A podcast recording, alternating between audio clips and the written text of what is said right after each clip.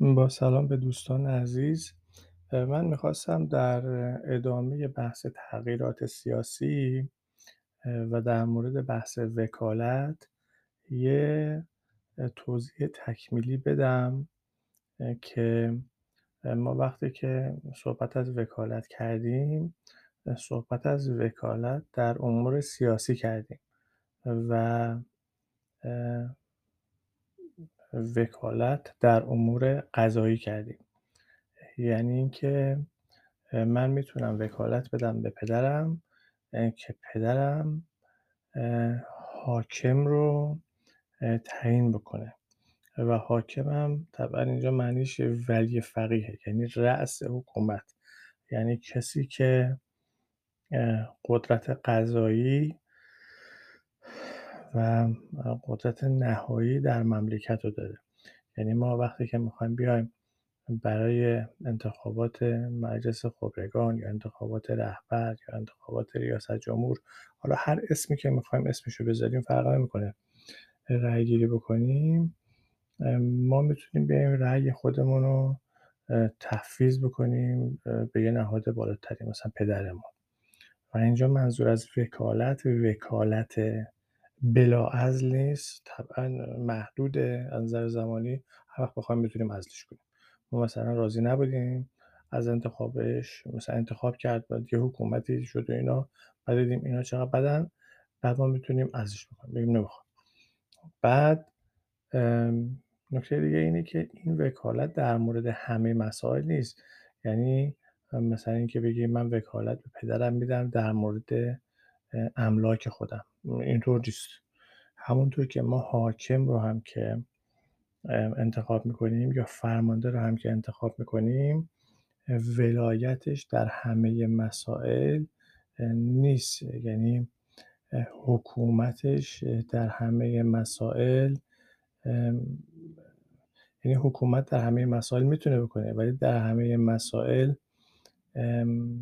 انحصار نداره.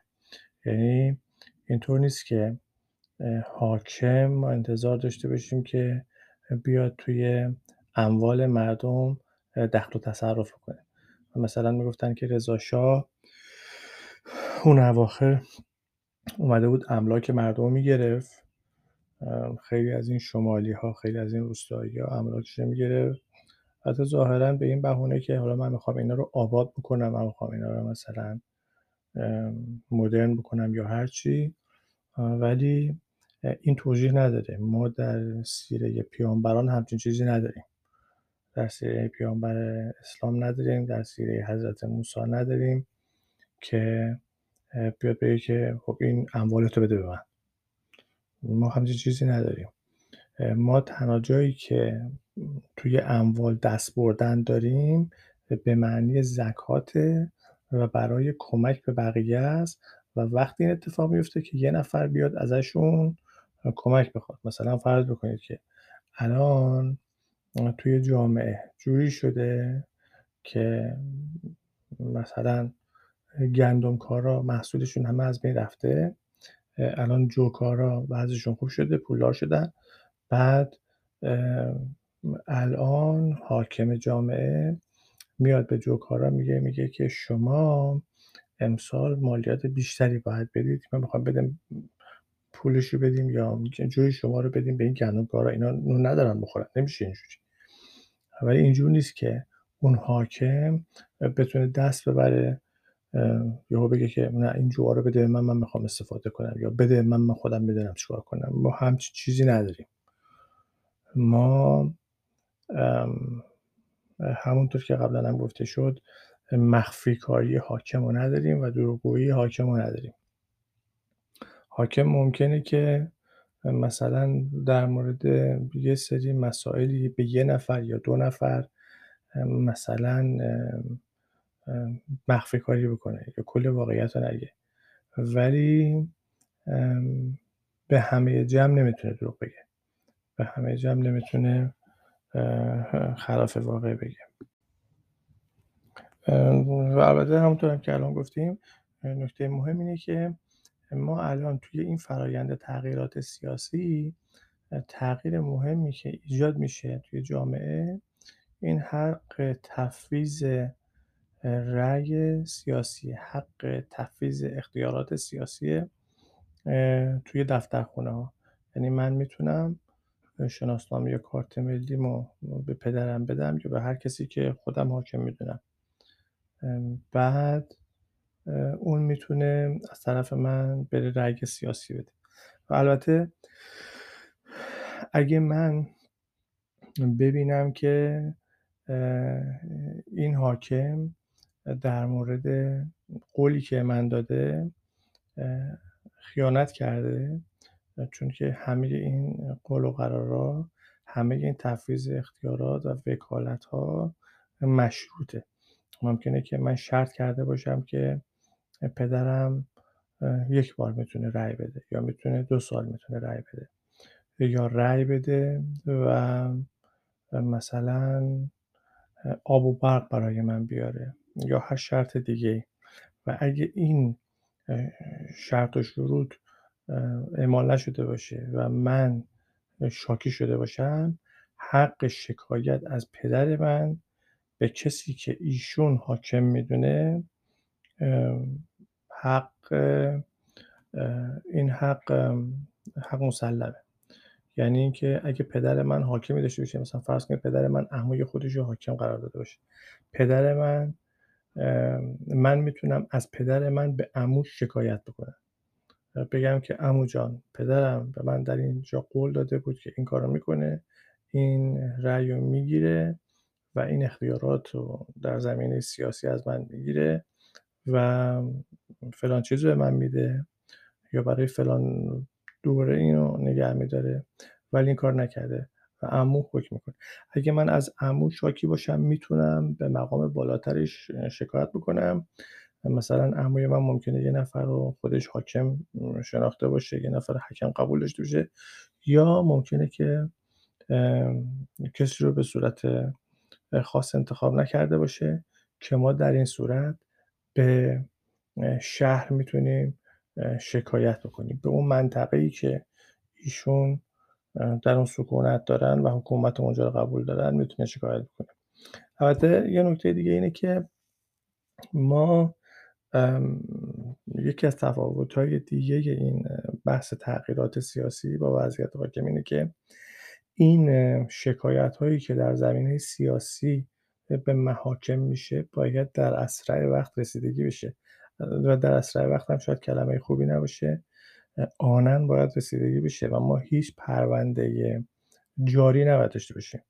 یعنی الان وقتی که این قانون رو می‌خوایم اجرا بکنیم و اصلاحات اقتصادی رو پیش ببریم.